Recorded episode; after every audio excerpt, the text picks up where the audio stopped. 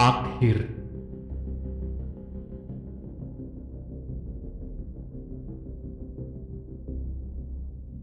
Hingga si pemungut kedermawanan berbijak kepada malam-malam yang melabuhkan angan.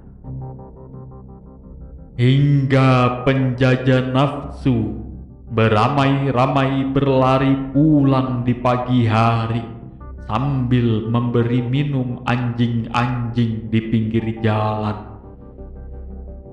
Hingga rupiah menangis dan menyesali hidupnya yang tak lagi berarti, tergusur oleh batin hitam. Inikah hidup yang menghidupkan kehidupan? Inikah mimpi yang mengimpikan impian?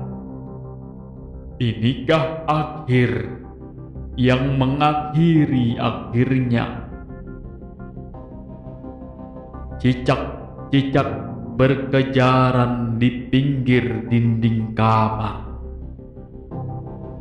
Dan kita tinggal menunggu rebah, lalu ditiup bagai anai-anai yang berterbangan. Bersama sang kakala yang mulai mengawali melodinya. Semarang 2011 dalam buku kumpulan puisi-puisi pilihan satu dasawarsa Dampamu